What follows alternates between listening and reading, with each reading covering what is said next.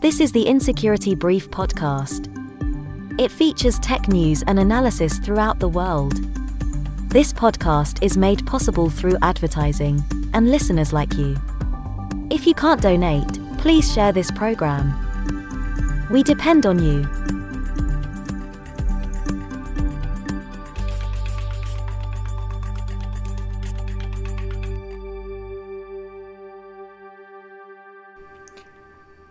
Good morning, I'm Trip, and you're listening to the Insecurity Brief podcast. We need you to share this program for us to succeed. Don't forget to follow or subscribe to this podcast and visit my website, tripelix.com slash insecurity. There you can catch up on past episodes or even donate. Today, Microsoft reports phishing as a service fixing a zero day threat in Chrome, and another Android malware steals banking information.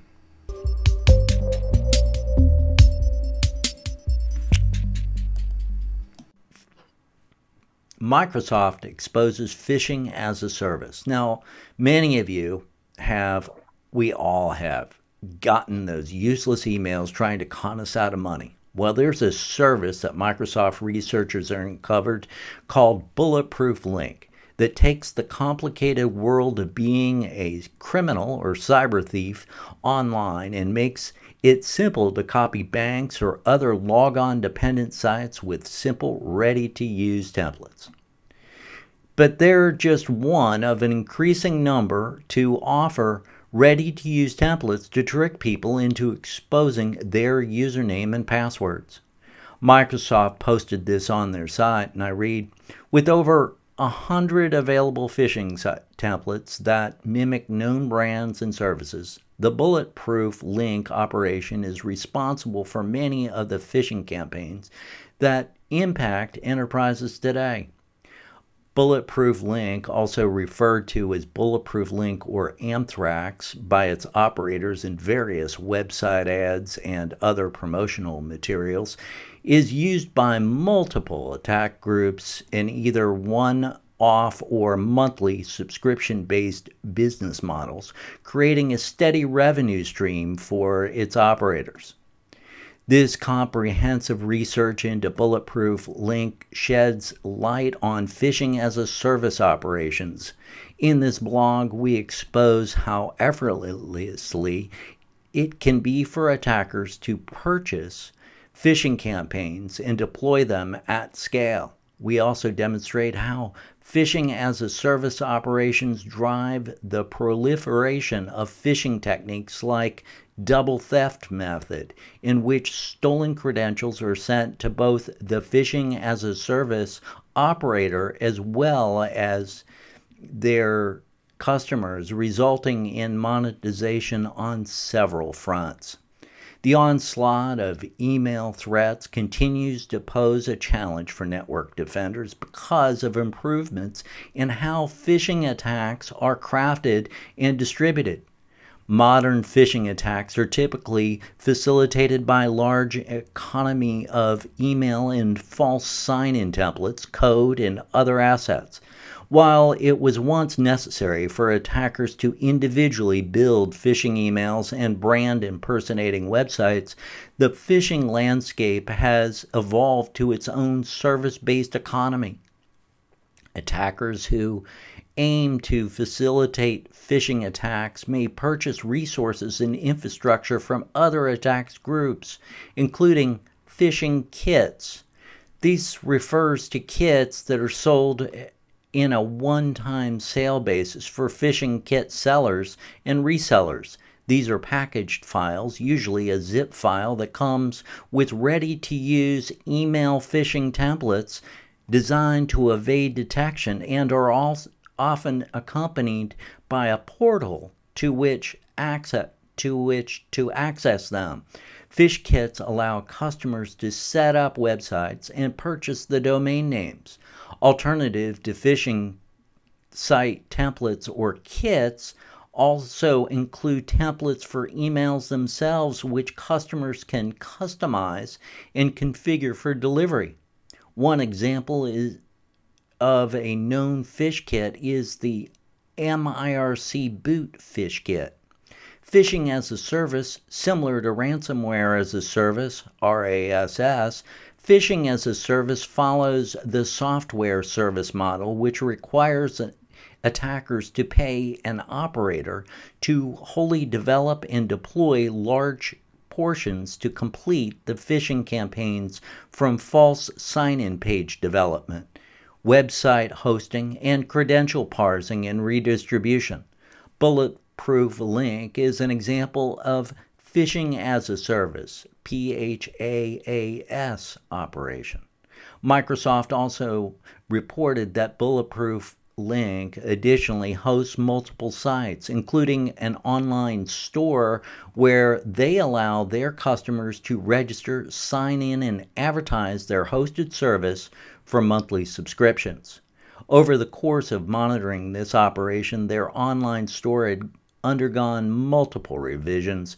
The source code for the site's pages contained references to artifacts elsewhere on the site, which included ICQ chat messages and advertisements.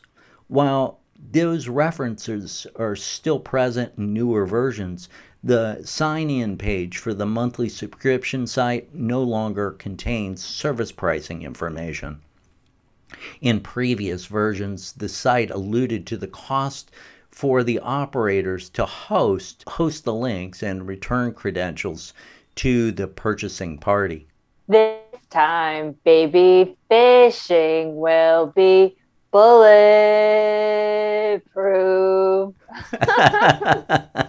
this yeah. is unbelievable. These guys took a tactic, which is phishing, and turned it into an entire business. It's crazy. And ev- they even have 10% off if you sign up for their newsletter on their website. it's unbelievable. Like, uh, a simple home u- home user is, is is now against like an entire business model of phishing. Who can deal with this? This is unbelievable. Well, this is the same thing as you know, even though it's criminal in nature, it's the same. It's it's the tactic of the same marketing man. You know, it's kind of hard to say that they're illegal because they're the same as the marketing crap that we all get banged with anyway. And, you know. I mean, the the the criminal who invented the thing probably worked in marketing before so he knew how, you know it was probably some smart business guy before and he just uh you know turned to fishing. i wouldn't be surprised so we're going to see more from from these. Um, I would imagine in the future. You know, I I ran into something that was kind of like this, and I didn't really think of them that way. But you know, now that I now that I think about what I saw, it's kind of like this. I mean, they were they were trying to sell uh, YouTube links. In other words, you know, develop a channel with lots of links and other things, and they have the thing about all these guys is they have something that looks legitimate to begin with, and um, and then they go off the edge. But yeah, into I'm, the the gray area into the black area. Yeah, well, I wonder how many bank templates are inside of that. You know, and which probably bank... all of them. probably all of them. You know, you can go out um, to uh, a site that's supposedly legit marketing and get the names of the customers for some of the big brand, bank names the marketing okay. groups the the so-called marketing groups they'll sell it to you so if you want to know like from a bank brand you can put that bank brand in and they don't give the entire customer list but they'll give you hundreds and hundreds and some of them this is the thing about the criminal side and the so-called not criminal side of marketing is the marketing guys all pay for the stolen information and reuse it because if the if they didn't, there wouldn't be any money for the criminals to make a service. Yeah. Which, uh, you know, it, it's the snake eating its tail.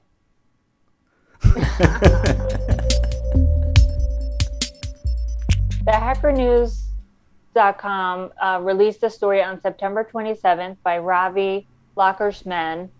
Uh, new Android malware steals financial data from 378 banking and wallet apps. That's big. The operators behind the BlackRock mobile malware have surfaced back with a new Android banking Trojan called Ermac. The targets Poland and has its roots from infamous Cerberus malware, according to the latest research. And they quote saying, the new Trojan already has active distribution campaigns and targeting 378 banking and wallet apps and overlays. Uh, Threat Fabric CEO Cengiz Han Sahin said in an email statement. First campaigns involving Ermac are believed to have begun in late August under the guise of a Google Chrome app. Since then, the attacks have expanded to include a range of apps such as banking, media players, delivery services, government applications, and antivirus solutions like McAfee. Almost fully based on the notorious banking, apping, uh, banking Trojan Cerberus, the Dutch cybersecurity firm's findings come from the forum post made by an actor named Duke Eugene last month on August 17th, inviting prospective customers to rent a new Android botnet with wide functional- functionality to a narrow circle of people for $3,000 a month. Duke Eugene is also known as the actor behind the BlackRock campaign that came to light in July 2020. Featuring an array of data theft capabilities, the info stealer and keylogger originate from another banking strain called Xerxes, which itself is a strain of Lokibot, Android banking Trojan and the malware source code made public by its author around May 2019. Wow. so, you know, there's there are some people on here that don't um, that listen to this probably don't understand that there is a keylogger possibility inside of Android when you've got touchscreen. So it's taking a new thing, and this is a new old technique. But when traditionally, when we had keyloggers, these are things that would pick off your keystrokes when you type them in through the keyboard. Um, on uh, the Android OS, it doesn't necessarily work that way. It's the vector where your finger is, or if it's a key press. So um, it's a little bit different. Well, you know, you have to understand, people have to understand that Android is logging all your keystrokes. How do you think it's doing spelling detection? How do you think it's doing autocorrect? Oh, yeah, it's, yeah, yeah. It's, re- it's recording first and then doing analysis and then offering up you corrections. So, malware, if, if it is clever enough, can hook into this key detection that's built into Android and, and it for their for their purposes, for malware purposes, and for you know stealing banking credentials purposes. So, and then these guys, they all are using the same different pieces of source code of malicious things. So they're gaining uh, keylogger code from here and banking uh, theft techniques from here and putting it into a new thing. They're they're all related and yeah. sharing code. yeah. yeah, they are. And the other side of it, too, is, and this I've said multiple times in case you haven't caught me before saying this, it is stupid to put financial apps on your cell phone. I mean, there are so many devices. You can go out onto eBay right now and buy a late model, meaning made in the last five year phone for under a hundred bucks that cars deflate faster or phones deflate faster than cars do um, and with a greater discount for less than a hundred bucks you can get a phone to only run on wi-fi at home that you can turn off that has your banking apps on it and still have a cell phone. I mean, I have At this point I have three different phones that I use because I want it separated for one thing. The other is I don't I have Facebook on one of my devices and I don't want Facebook to have access to anything because that is its own level of hack. So yeah, that's I mean that's smart. You're sandboxing, but then, you know, people like the convenience of having one phone and like to be able to do everything from one device security, you know, keys and security were never meant to be convenient. Yeah. It, the idea of having security is not convenient. It's t- supposed to be hard. And by having these connectionless key points or payment systems, I mean, look, if you want a payment system on your phone, there's nothing wrong with that. That's not what I'm saying. So if you want to hook a wallet purveyor on your phone so that you can pay for things and use mobile banking, the mobile banking apps, go for it. But don't put your banks on here. You know, there there keep a separation between the apps, and this is the a bigger point with mobile uh, act, actors like PayPal or um, these third parties that all Apple Pay. Apple Pay and PayPal are not banks. They hook to bank accounts, but there's a deli- there's a division between them. So when you in Google Pay too, although Google is trying to be a bank and certainly will be a bank at some point, Facebook also, since we're bringing it up, is trying to be its own bank.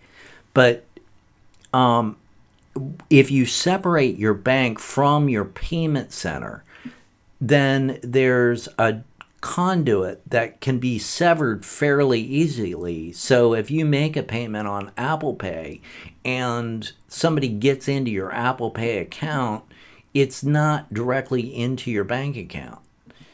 I mean, it's really inconvenient when somebody steals all the bank money from your account. And this is this is a thing about the banking industry in the United States anyway. And this is the biggest danger.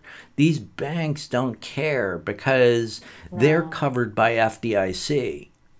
Of course, business checking and um, business stuff is never uh, covered by any insurance. Neither are your investments. So putting investment banks on your phone is doubly stupid like Bitcoin. yeah, as an investment. There's two different levels of Bitcoin, though. Using Bitcoin for a payment center, it should not be the same wallet, even as your Bitcoin long term investment. These are two different things, and everybody throws everything into the same sandbox and says, Oh, I've got one. It doesn't work that way. Your 401k money is separated because the government says that it needs to be separated. And you in life should also have your own separation of monies so that you have uh, liquid banking money and a liquid payment money. Just different stuff. Don't let banks pay your bills. I mean, that's stupid. Don't let credit cards be your bank it, you know, it, you got to keep it separated. Well, my my uh, argument is to ask you, what do you think is worse, mobile device security or physical laptop computer security? Which is worse? I think mobile security is worse. So why you would put banking stuff on your phone is just a bad idea. Yeah, no, it, it, in its whole sense. I'm not saying that you can't. First off, when you're using the computer thing, the computer website stuff really stink compared to using the mobile apps.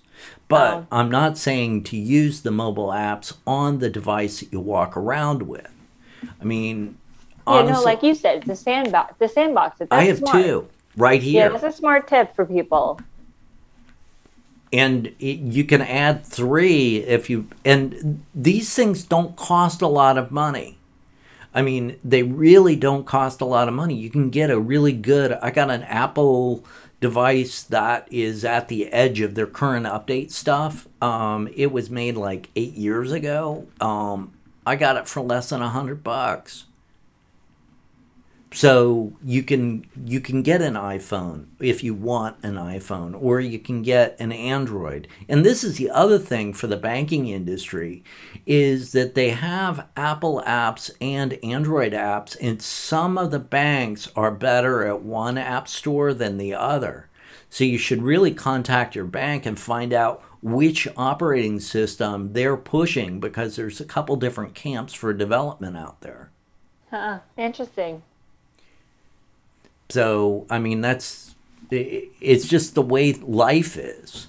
So, until that unifies, and we've been worrying about the emergence or convergence of everything. But uh, at any rate, until next time, I'm Trip. I'm Honey. Have a great